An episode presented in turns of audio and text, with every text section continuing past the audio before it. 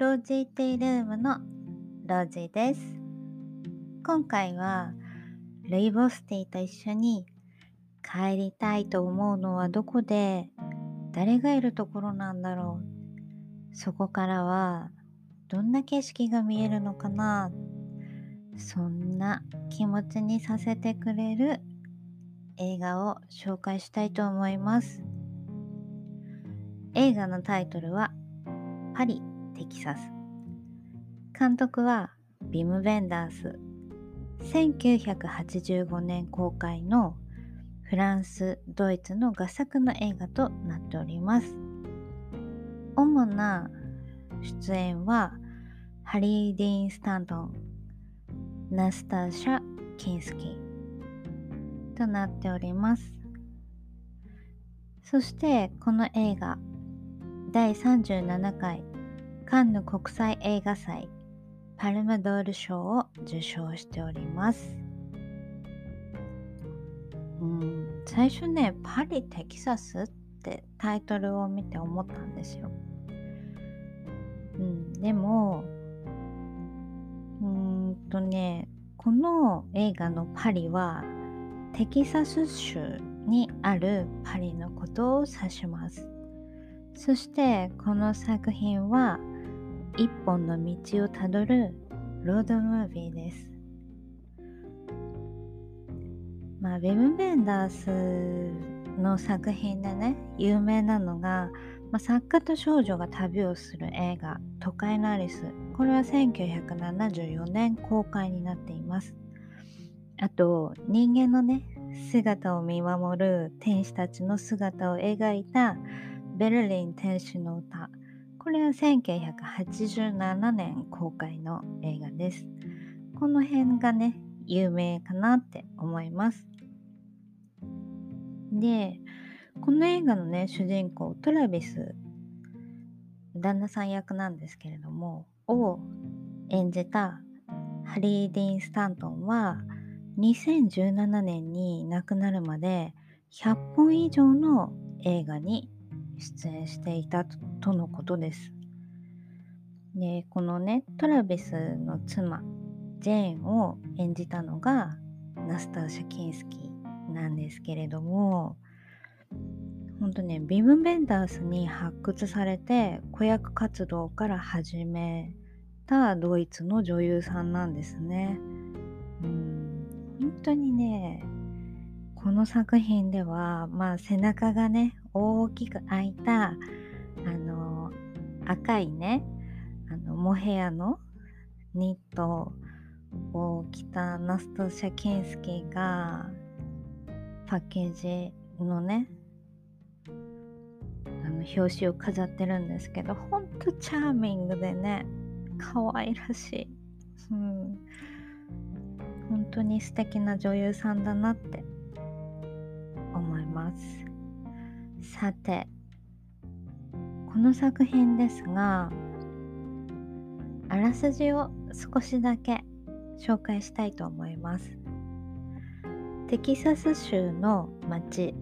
パリを目指すトラビス。彼は失踪した妻を探し求めていました。トラビスは4年間置き去りにした幼い息子との間にも親子の感情を取り戻します。そして彼は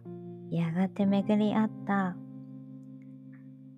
妻のジェーンに愛するがゆえの苦悩を打ち明けるのでした。うんまあね今回ねあらすじを説明してもどうかなって思ったので簡単にまとめました。あのこの映画のすごいところっていうのは心の距離感を見事に映像で表現してるっていうところなんですよね。見えているものとは別にそこではない別のところをカメラが映すっていうね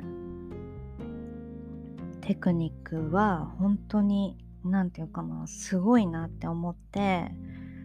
うん、じゃあ見えてるものって何って言ったら例えば車から見える前方の景色が見えているものだったとするとそれとは別にそこではない別のところはじゃあ何かっていうとバックミラー越しにいる人なんですよ。でそのルームミラーっていうか鏡はその人と人との距離感、うん、視線を透過させるツールとして40年40で合ってる。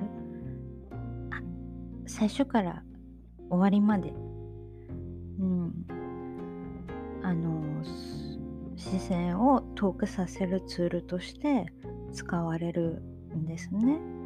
でそれが何ていうかいかにもっていう感じではなくて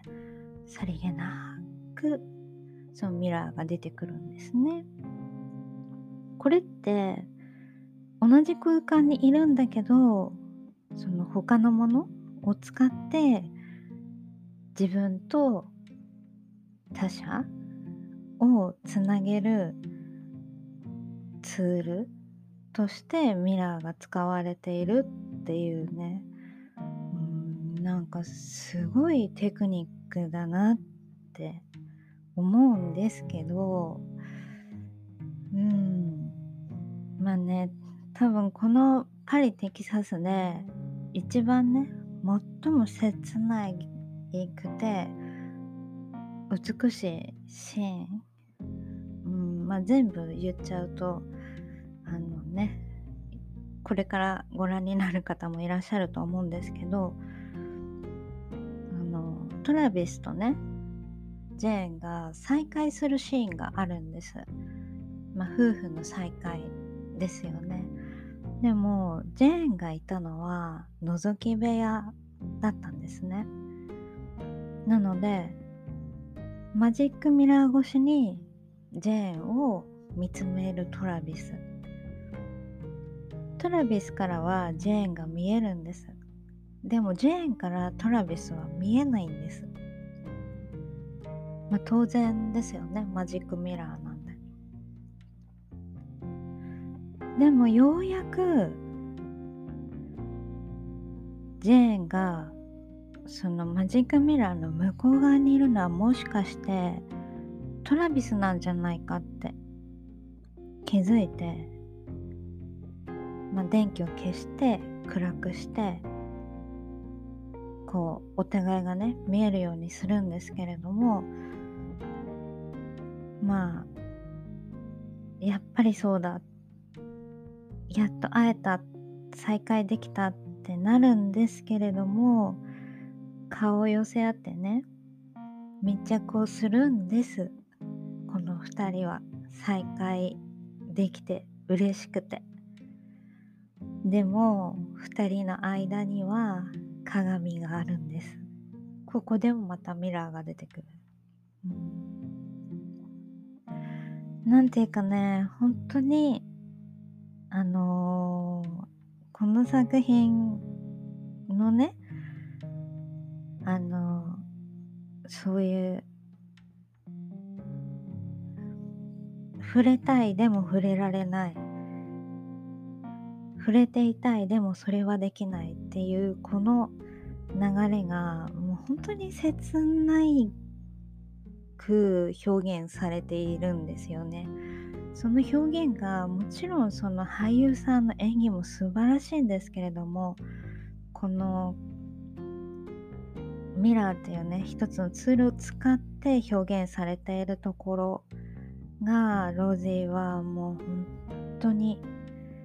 なんかもう切ないって思ってうんまあ冒頭に言った帰りたいと思うのはどこで誰がいるところなんだろうそこからはどんな景色が見えるのかなっていうのは最後までこの映画をご覧いただくと分かります。はい。で、なんていうかねその劇中ではライクーダーがねまた哀愁の旋律を奏でていて、うん、またこのスライドギターの音色が本当にかっこいいじゃなくてね優しい。うんまあこの作品はもううん何て言うんだろうてください。はい。はい、そして脚本家のサム・シェパードがねこんなことを言っていましたこの映画のラストはね壊れてしまったのはこの夫婦そして息子の3人の家族ではなくてトラビスの中にあるんだよだからトラビスはそれを一人で見つめないとなんだよっていうねお話をしているのを見つけたので紹介したいと思います。えー、なんでそんなこと言うの？なんで一人でって思う方は是非このパリテキサスご覧になってみてください。うん、なんていうかほんとねゆっくりしたい時とかあとどうかな。うん泣きたい時とか泣きたいのに泣けない時とかでもいいと思います。はい。今回の作品の紹介はここまでとなります。次のコーナーは、えー、先日ねダイレクトメールでお手紙をいただきましたのでその紹介になります。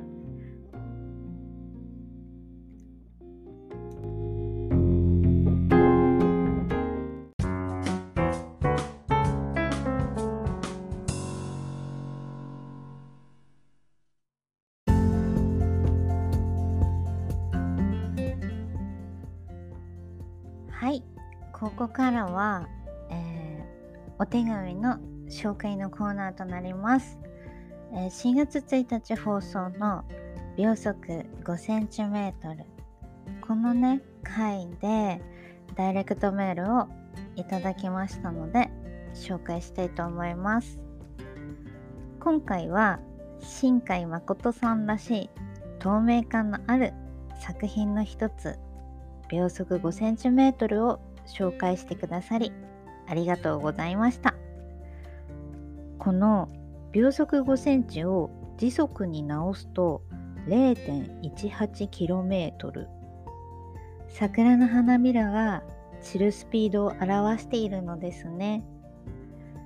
時速 1km にも満たない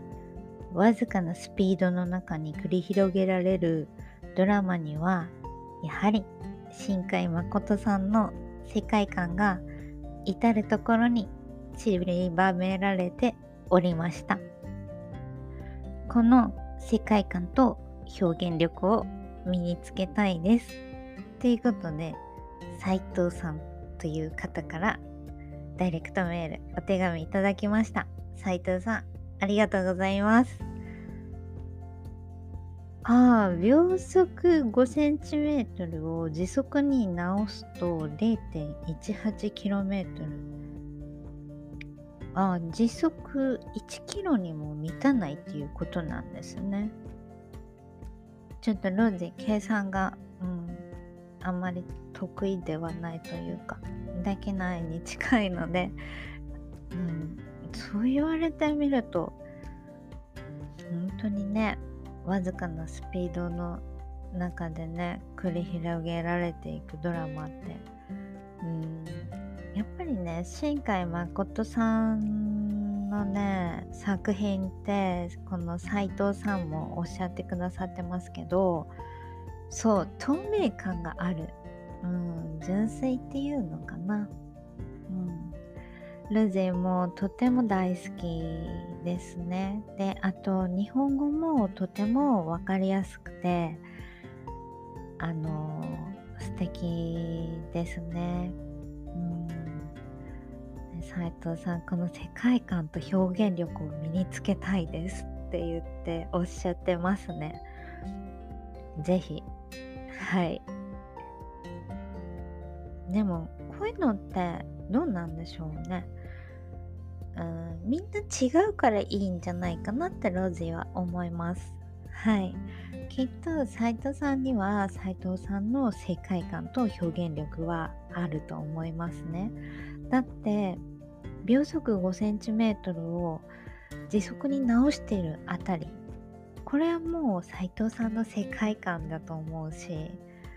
うん、透明感のある作品っていうこのお便りも表現力斉藤さんの表現力だとロジは思います。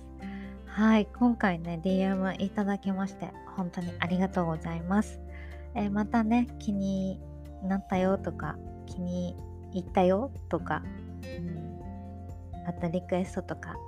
ございましたら、えー、Twitter のねダイレクトメールからいただければなと思いますもちろんね Twitter のあのリプライでも OK ですしノートにもねあの載せているのでノートから聞いてくださってる方はあのコメント欄とかに書いていただいても OK です。はい。というわけでね、今回は映画パリ・テキサス、ちょっとね、違う形で、いつもとね、違う感じで紹介をさせていただきました。はい。そして今日のお供はレイボスティー。もうね、さっぱりしていて、アイスでもホットでも両方飲めるので、うん。あと、なんだろう。美容にもいいらしいです。わかんない。えー、人によるのかな。はい。ていうことで、最後まで聞いていただきましてありがとうございます。ロゼティールームのロゼがお送りしました。また次回お会いしましょう。